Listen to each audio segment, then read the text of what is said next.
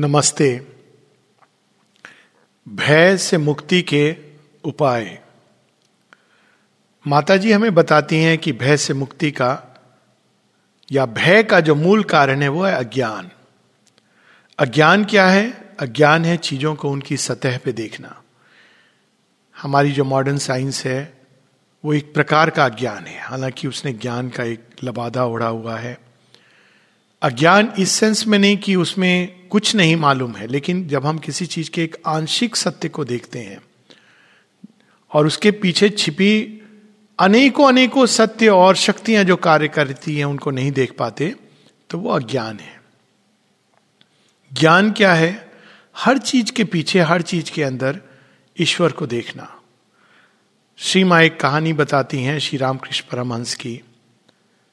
वो उल्लेख करती हैं कि एक बार श्री रामकृष्ण परमंश ध्यान कर रहे हैं।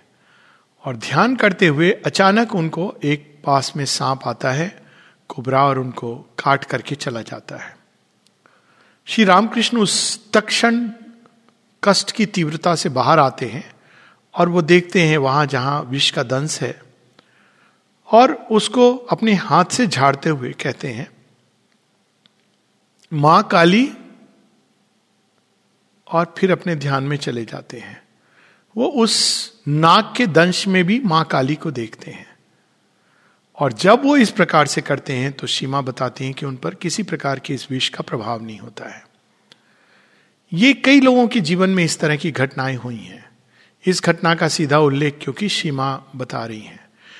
तो जब हम किसी भी घटनाक्रम के पीछे, किसी भी अवस्था के पीछे, कुछ कुछ भी बाहरी सरकमस्टांसेस हैं जब हम उन सबके पीछे ईश्वर को देखने की चेष्टा करते हैं तो हम केवल भगवान को नहीं देखते, किंतु वो सारा शक्तियों का खेल देखने लगते हैं जो भगवान से लेकर उस बिल्कुल बाहरी जो तत्व है, वहाँ तक उस खेल को देख पाते हैं।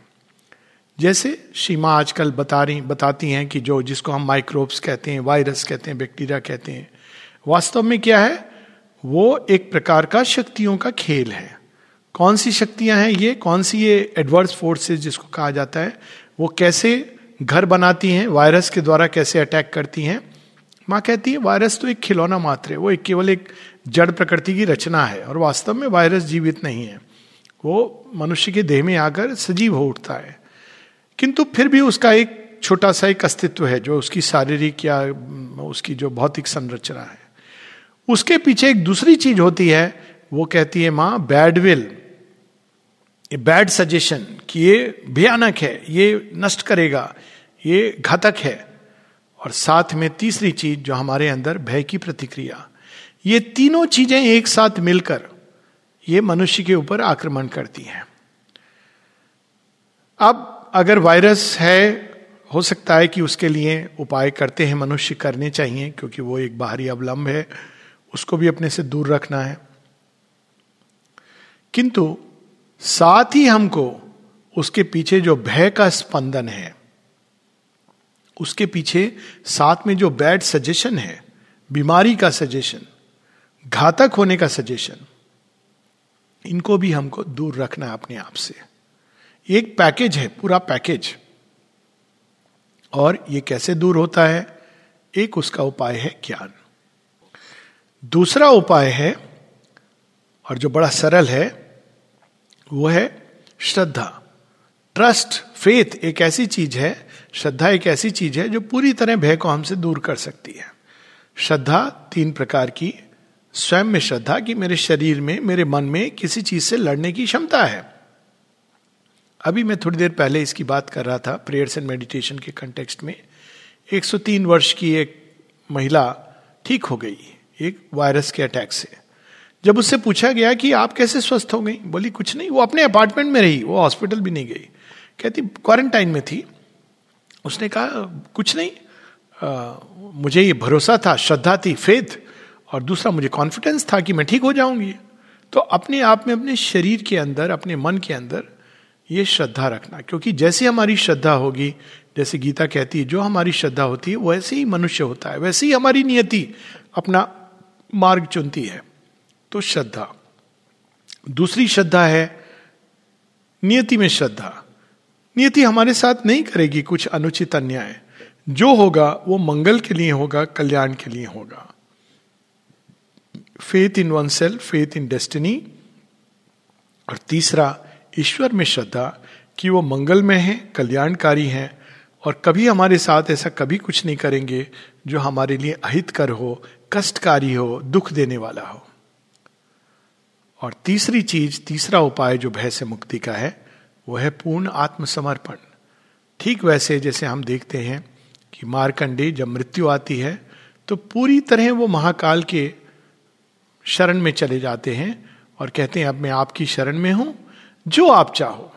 हम देखते हैं कि विभीषण भगवान राम की शरण में चले जाते हैं, सुग्रीव उनकी शरण में चले जाते हैं।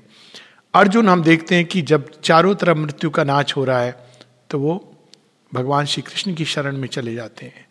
और ये शरण इतनी बड़ी शक्ति है कि आप देखिए कि पूरी गीता में, पूरी महाभारत में एक और भीष्म, द्रोणाचार्य, कर्ण, ये सभी अजय योद्धा हैं। अश्वत्थामा, जो अमर है, फिर भी विजय की पताका अर्जुन और पांडवों के हाथ में लगती है। तो शरणागति ये तीसरा मार्ग है। चौथा मार्ग है जो एक प्रकार से हमको पहले कहना चाहिए, वो है संकल्प का मार्ग, विल पावर। ये एक ऐसी शक्ति है जिसको हम दृढ़ नहीं करते, सुदृढ़ नहीं करते, बढ़ाते नहीं, क्योंकि हम लोगों को इसके बारे में विशेष बताया नहीं गया। हमारी सारी शिक्षा केवल ब्रेन ओरिएंटेड होती है। ना हमारे हृदय का विकास होता है, ना हमारी विल पावर की विकास होता है। और इसी कारण जब हम किसी कष्ट या कठिनाई का सामना करते हैं, बहुत जल्दी जल्दी हम लोग गिव अप कर देते हैं। हम जो सामने परिस्थिति है, उसके प्रति समर्पण कर देते हैं। उसकी जगह हमको भगवान के प्रति समर्पण करना चाहिए। लेकिन जब हमारी विल पावर डेवलप होती है और तब हम भगवान के प्रति समर्पण करते हैं तो उसका जो परिणाम है, वो कहीं अधिक सुंदर होता है और भगवान के लिए भी वो कार्य सरल होता है। माता जी से किसी ने यह प्रश्न पूछा था तो माँ कहती है, अगर किसी की विल पावर डेवलप नहीं है, बड़ी कमज़ोर है और उसने अपने को भगवान को समर्पण कर दिया तो भी भगवान कार्य करेंगे। लेकिन उसकी विल उनके कार्य को सपोर्ट नहीं करेगी। यदि उसके अंदर श्रद्धा का अभाव है तो फिर से भगवान के कार्य को वो श्रद्धा सपोर्ट नहीं कर रही है। डाउट आएँगे कमज़ोर पड़ जाएगा, भय से कांपने लगेगा। तो या तो उसको लंबा समय लगेगा, या फिर चूँकि भगवान ये देखेंगे कि नहीं, ये इसका शरीर शत विशत होता जा रहा है और उसकी आत्मा हो सकता है, ये अंत में यही निर्णय ले कि नहीं, इससे बेहतर है कि मैं एक नए शरीर में आऊँ। हम लोगों को तो इन एनी केस मृत्यु से नहीं भयभीत होना चाहिए, क्योंकि हम पुनर्जन्म में विश्वास करते हैं, आत्मा की अजरता, अमरता में विश्वास करते हैं। तो ये विल पावर लेकिन जब डेवलप्ड होती है, जब हमारे अंदर श्रद्धा भी डेवलप्ड होती है, तब भगवान का कार्य बहुत सरलता से, बहुत सहजता से संपन्न हो जाता है। तो आए, हम सब मिलकर वायरस को तो दूर भगाएँ ही, पर उससे अधिक भय को दूर भगाएँ और उससे जुड़ी हुई सारी बैडविल को दूर भगाएँ, उन सब सजेशंस को दूर भगाएँ जो सब ओर से हमारी ओर आ रहे हैं। ये बीमारी, ये रोग, हमें रोग की वास्तविकता पर विश्वास नहीं करना है। माइक जगह कहती है हाईएस्ट विजन में रोग एक इल्यूजन है। रोग नहीं है, एक डिसऑर्डर की एक शक्ति और वास्तव में अगर हम देखें तो ये क्या हो रहा है? ये एक प्रकार का डिसऑर्डर होता जा रहा है मनुष्य के जीवन में।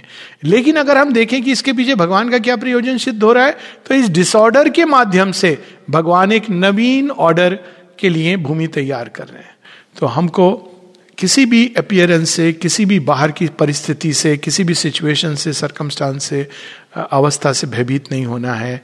उसमें रम नहीं जाना है, खो नहीं जाना है, बह नहीं जाना है। बल्कि हर अवस्था में हर चीज़ के पीछे अपने अंदर और संसार के ऊपर केवल एक अमेव भगवान की को स्मरण रखना है, उनकी शरण में जाना है। फिर कोई संसार की शक्ति हमारा हित नहीं कर सकती और हर चीज़ के पीछे जो सत्य है, वो स्वतः हमारे अंदर उद्घाटित होने लगेगा।